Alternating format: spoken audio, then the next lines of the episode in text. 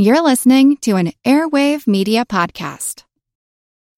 When you need mealtime inspiration, it's worth shopping Kroger, where you'll find over 30,000 mouthwatering choices that excite your inner foodie. And no matter what tasty choice you make, you'll enjoy our everyday low prices, plus extra ways to save, like digital coupons worth over $600 each week. You can also save up to $1 off per gallon at the pump with fuel points. More savings and more inspiring flavors make shopping Kroger worth it every time. Kroger, fresh for everyone. Fuel restrictions apply. You know, she was kind of like the Oprah Winfrey of her day, the Oprah Winfrey of her town. You know, just doing good.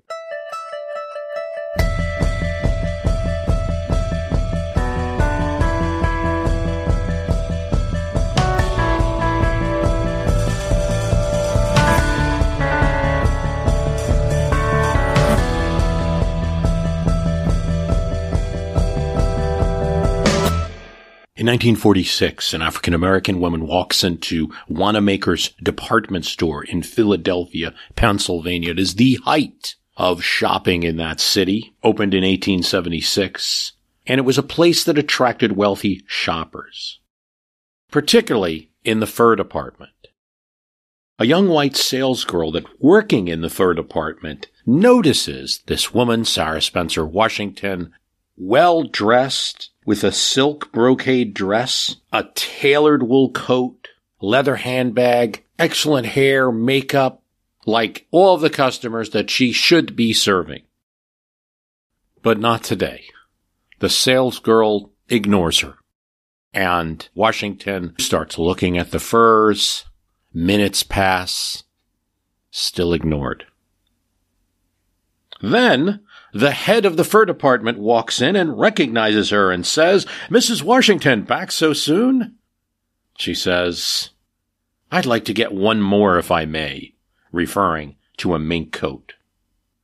The supervisor sees what has taken place with the salesgirl and orders the salesgirl to get another mink for Miss Washington and Miss Washington writes a check for $4,600, which you must understand at this time in 1946 is the average cost of a house.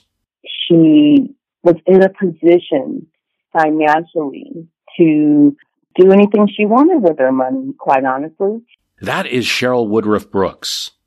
And she is the author of Chicken Bone Beach, a pictorial history of Atlantic City's Missouri Avenue Beach by Sunbury Press, she is also the author of Golden Beauty Boss, the story of Madam Sarah Spencer Washington and the Apex Empire.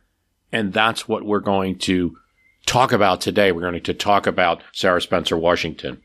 It's called an empire because she has 45,000 salespeople nationwide working for her that sell Apex beauty products door to door. She opened about 12 beauty schools in 12 different states across the U.S. She starts a nursing home, a hotel, a campsite for African American youth with 20 acres of farmland. She's a high profile figure in the 1930s and 40s. And yet, she's still barred from whites only restaurants. She presides over a compounding lab, a factory, a warehouse, an office, a drugstore. More than that, she employs lots of people and helps them earn an income, sometimes as much as $90 a week. Good income. She sometimes give them loans to start their own beauty salons and give them a deal on Apex products so they could become self-sufficient. And yet, when she had to use the beach, it was a two block area of Atlantic City's Missouri Avenue beach. The same as would happen with Martin Luther King, the same as would happen with Sammy Davis Jr when she was refused service at Captain Starn's, a whites only Atlantic City seafood restaurant that refused to seat her. She took them to court and sued and won. So we'll talk today about Madam Spencer Washington, an African American woman millionaire of the 1920s. We are talking to Cheryl Woodruff Brooks, the author of Golden Beauty Boss, the story of Madam Sarah Spencer Washington and the Apex Empire. Cheryl, thanks for coming on. My history can beat up your politics. Thanks for having me. She sounds like an exceptional woman. I mean, she would have to be for in that period as an African American woman to be a millionaire. Absolutely. And her story is very similar to a few other African American female giants in the hair care industry. Unfortunately, her story hasn't been heard prior to these last few years, but now the rest of the world will know. Talk a bit about like hair care as an industry for African American women or even men in, in the 1920s. It was kind of an accessible industry. It's something to do that's not having to be a uh, domestic worker in, in someone's house. Sure. So post-slavery era did not provide a lot of opportunities for African Americans. I mean, at this point, a lot of them had acquired limited skills such as sharecropping and cleaning, various types of domestic work, taking care of children.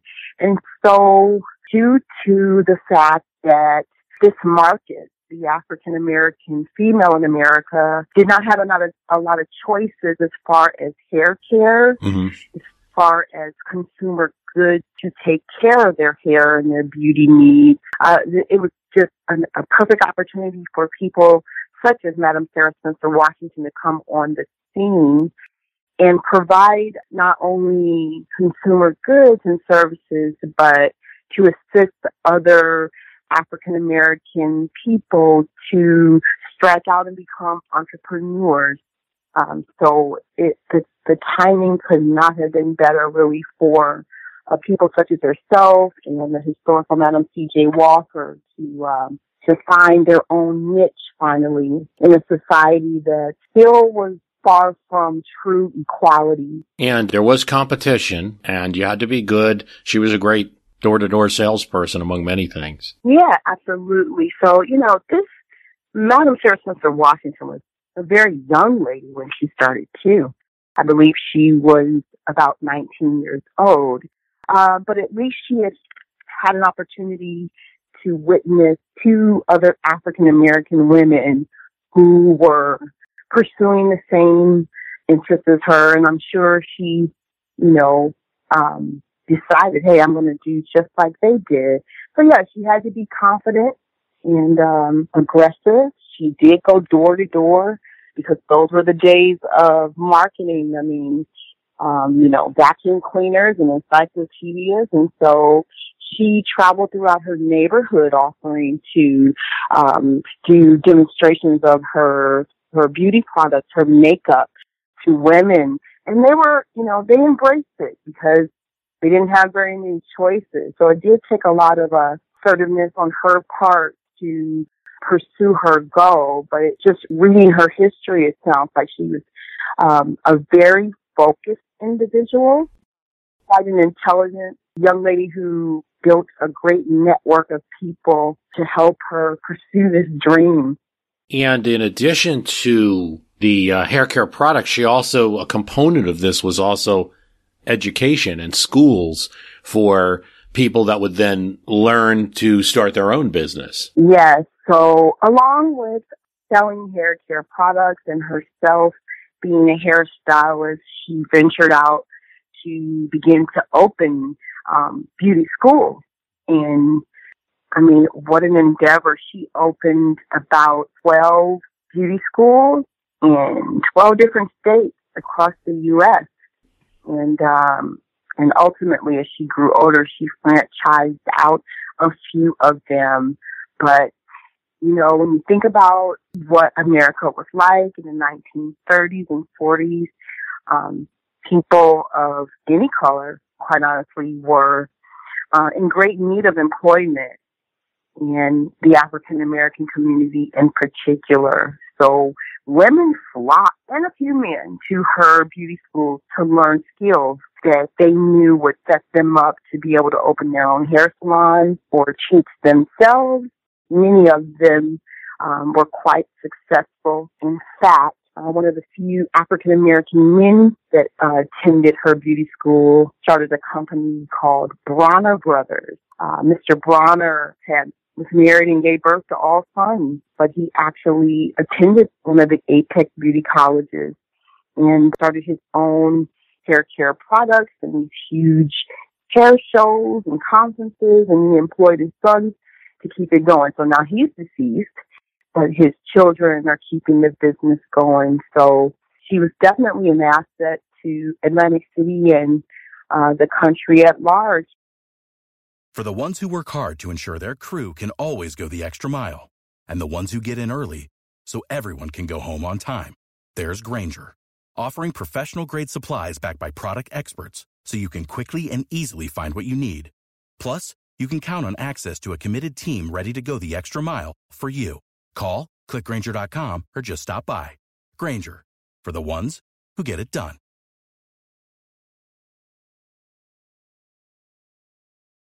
The fruits of her labor did not quite go unnoticed, although I think she was worthy of a lot more. She was recognized at the World Trade Exhibit in 1939 for her her business um, savvy. In Atlantic City, she's part of the, the local business boards. Yeah. Sarah Smith of Washington, again, very confident, very courageous woman and Atlantic City, they truly embraced and provided opportunities to people of color to grow their own businesses. So the, the black population of Atlantic City during the early 1900s were uh, very big business owners. They weren't prohibited from starting their own endeavors. They may have had to deal with various types of discrimination, but um, they were definitely given that opportunity. So Sarah was seen as a very uh, well respected business owner because of the fact that she had accomplished so much. She built this manufacturing plant in Atlantic City and opened a lab as well. And so she was adding value economically to the city of, of Atlantic City. And uh, because of that, you know, they respected her insight and her input. And I have to say that her voice was um, utilized for more than just building wealth, but being the voice of the black community and to ensure that they were given equal opportunities to succeed.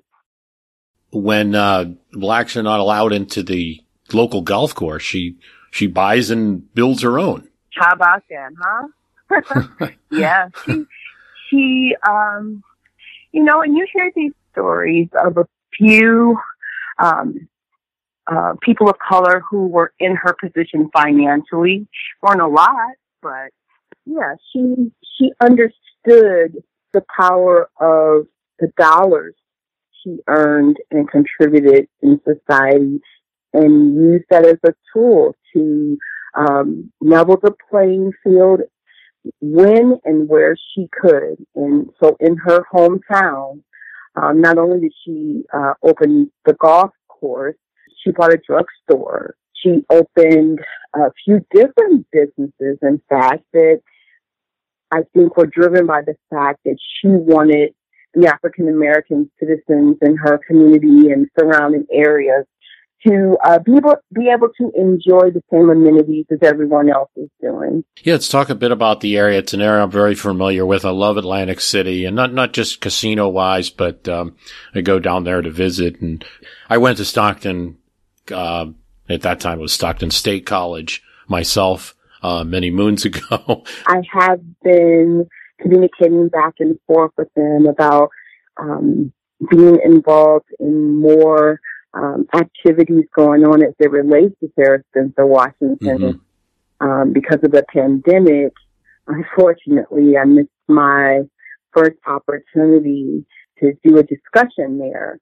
Most of my Atlantic City assistance came from the Atlantic City Free Public Library, and they have archived a couple of collections I looked at, but they, they have a collection of um, information, photos, artifacts on Sarah Spencer Washington.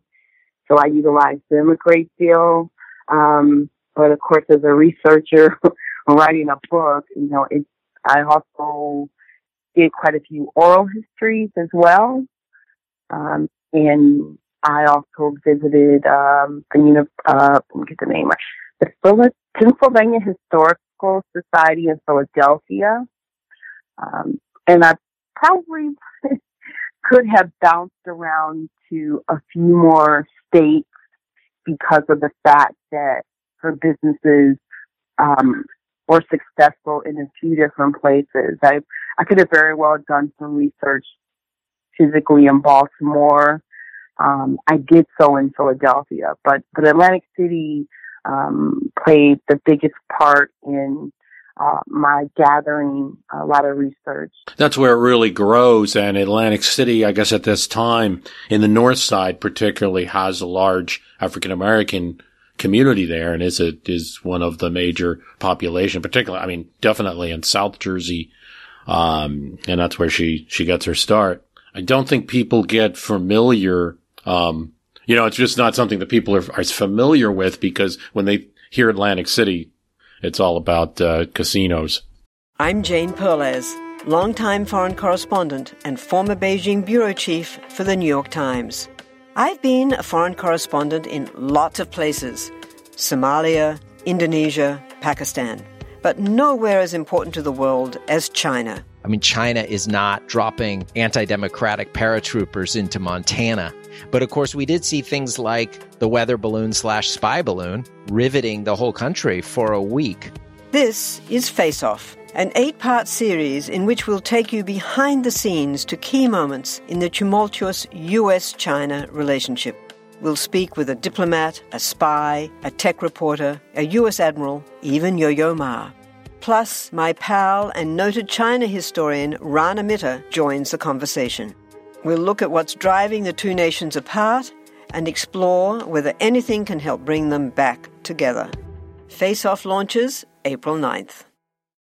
Yeah, which is why I was so grateful to have stumbled upon um, this information, you know, because I knew that outside of people very familiar with Atlantic City, they, did, they weren't they weren't aware of Madam Sarah Spencer Washington or just the African American history. African Americans have been a part of Atlantic City since Atlantic City became who it is today. Um, there were a group of slaves who were given their freedom from a, a Dutchman by the name of James Soma. He agreed to provide these women their freedom if they would take pebbles and create a path for him to be able to, uh, I guess, I don't know, ride his horse or walk to Atlantic City. Um, It was actually called Absecon at the time, so it didn't even have its name yet. It was named by the Native Americans. They called it the place of swans. It's, it's just one of those cities where there were blacks in Atlantic City from the very beginning, and they had no choice but to live on the north side. So the the the, the city was racially divided by a train. A train rode through. It separated the north side from the south side. Uh, it wasn't the greatest area at all. I, I viewed pictures. Um, decades went by before this, their side had uh, streets paved. Um, there were no uh, playgrounds for kids, so they they lacked a lot of amenities. So they were kind of crunched into this small little area, but uh, but still just a very fascinating community uh, in general. Um, I mean, you get a little bit for um, for the average, let's say American, like watching TV and learning everything from what they watch. Let's say a little bit on Boardwalk Empire. You know, there's a little depiction of the community there, but it's all poetic license. Uh, so it's good to hear yeah. uh, about the real community. Uh, she intersects with one of the traditions of Atlantic City with the Miss America pageant, right? Because I uh, I think that um, there's a story in your book about her and um, and uh, the ex- the discrimination that African Americans experienced with that pageant in originally, and and she uh, I guess started her own. She started a parade which was a, a part of the Miss America fanfare. So back in the um, 1920s, when Miss America started, alongside the pageant itself was a bit of um, uh, additional activities taking place in the city to sort of promote the whole Miss America ideal. And so Atlantic City would annually um, have uh, Easter parade. They'd have this huge, I don't know if it was Easter, let's just say, they had an annual parade and selected uh, women um, to be a part of it, mm-hmm. even if they weren't an actual pageant contestant. Sarah Spencer Washington uh, repeatedly entered women of color into the pageant parade, so to speak, and just was denied. They gave out awards. So they gave out awards. They never picked a woman of color. They they never picked one or a group of them to participate in the parade um, until after she passed and her adopted daughter actually continued the pursuit and she was instrumental for finally getting um, afloat in their parade. But while Sarah Spencer Washington was alive, um, after so many um, incidents of rejection, she just started a an annual Easter parade on the north side of town. That's what many African Americans did at that time in America. If they were not being included, they would separate themselves and host their own events. But I feel as though Madam Sarah Spencer Washington was initially instrumental in getting women of color in the Miss America uh, pageant because she was the first person to present women of color to that agency, even though it didn't happen for years and years and years. She was already a voice mm-hmm. knocking at the door saying, please include us. She's also a philanthropic person. I mean, giving out coal to people that needed it, which was would have been real important at that time um, to have a, a uh, started a nursing home, uh, helping to sell war bonds when we got into World War II. I think those uh, pieces of information um, is what made me love her story uh, so very much that um, she was in a position financially to um, do anything she wanted with her money, quite honestly um, but took it upon herself, you know, to play this philanthropic role um, to underprivileged people of color and um, to the city at large. So when she um, rented a helicopter and had cold coupons dropped off, you know, she didn't say, well, just just fly over the north side and make sure, you know, the disadvantaged colored people get, you know, coupons. She had the plane flown over the entire city. And I, I just, I really, really respect and admire her, um, her generous spirit. That's what makes her story worth knowing. Um, I jokingly talk to people and say, you know, she was kind of like the Oprah Winfrey of her day, the Oprah Winfrey of her town you know, just doing good um, and giving back and not just consuming. So, yeah, a lot to like about her. And um, what's it like writing a, a book like this? It was easy to want to know more about a person who looks like me. I aspire to do a lot of the same things with my life as Madam Sarah Spencer Washington has done, not necessarily get into the hair care business, but to be, you know, to be, um, to be able to have my own business and be in a position to give back in huge ways that help lots of people. So I was definitely looking at her with such great admiration. You know, it was almost like um, she she mentored me from the grave in a way. So I mm-hmm. pers- you know I personally um, fell in love with her journey Um, the research probably on and off took me five to six years because of, um, alongside researching Madam Sarah Spencer Washington, I was writing another book. So um, I had to finish that up first. That's the Chicken Bone Beach about the the segregated beach in Atlantic City. Yes, because that's how I stumbled stumbled upon her. So, and I, honestly, um, I feel like I could have continued to dig up more and more information about her had I just took a few more years to do so. Um, it was not mm-hmm. easy finding information um, on her.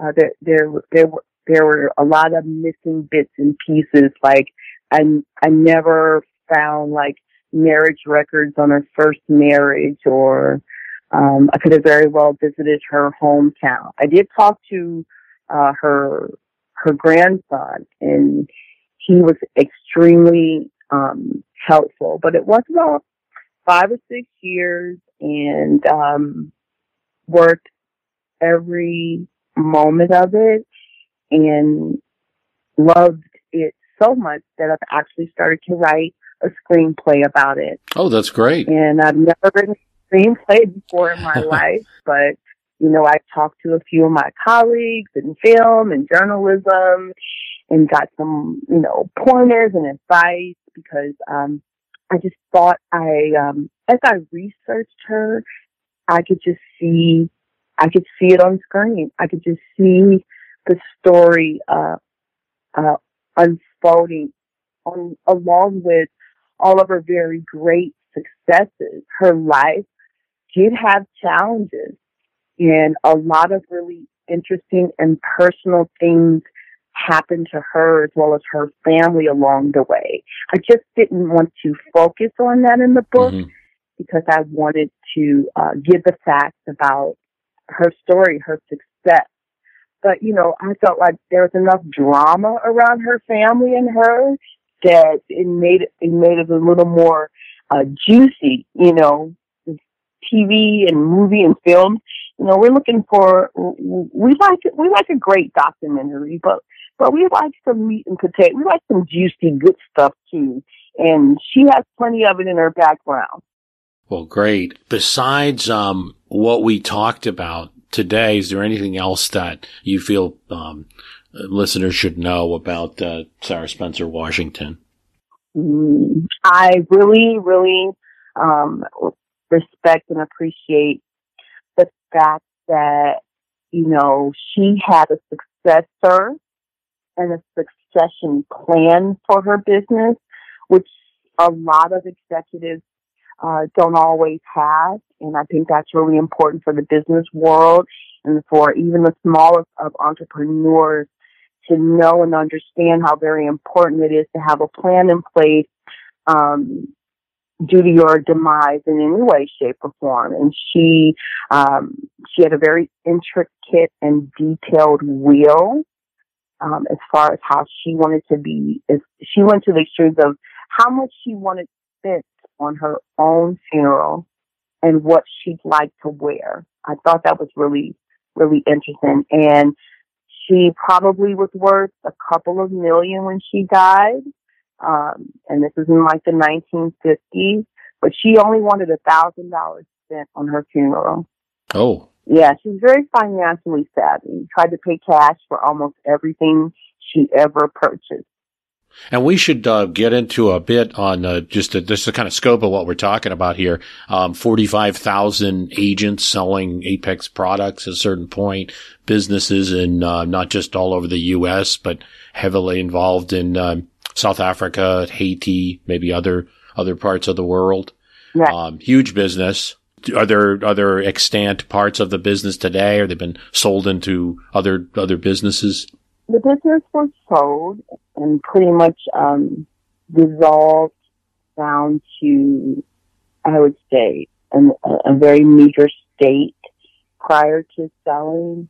Um, she put her adopted daughter in charge of the business and for a while it was successful, um, and I think some decisions were made on the on the higher level that weren't so um, profitable or, or lucrative, and so certain stores just kind of um, once they ran out of inventory, that was really it. But her longest standing legacy from um, what I could gather from researching is that um, there were several of her beauty schools that she franchised to people. in the one in Philadelphia, the Apex Beauty College in Philadelphia, was in existence for about 65 years. Um, they, I think they didn't close their doors until the early 1980s. But I would have to say that that's her longest legacy is that um, those women who purchased the Apex Beauty School kept it going and did really well.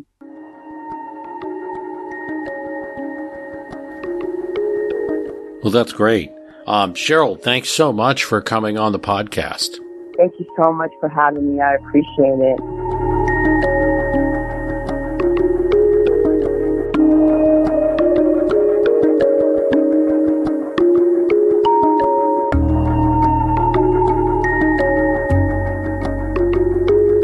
I want to thank you for listening, and we thank Cheryl Woodruff Brooks. The book is Golden Beauty Boss, the story of Madam Sara Spencer Washington and the Apex Empire. It is from Sunbury Books, S-U-N-B-U-R-Y, Sunbury Press, um, based out of Mechanicsburg, Pennsylvania.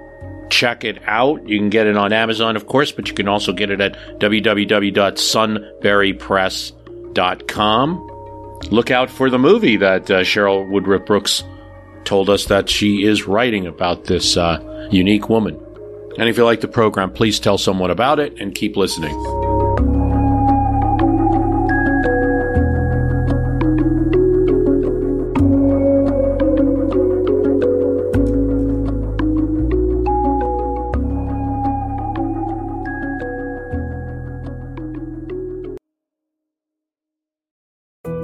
We all know how important it is to keep your eye on the money, and not just your own.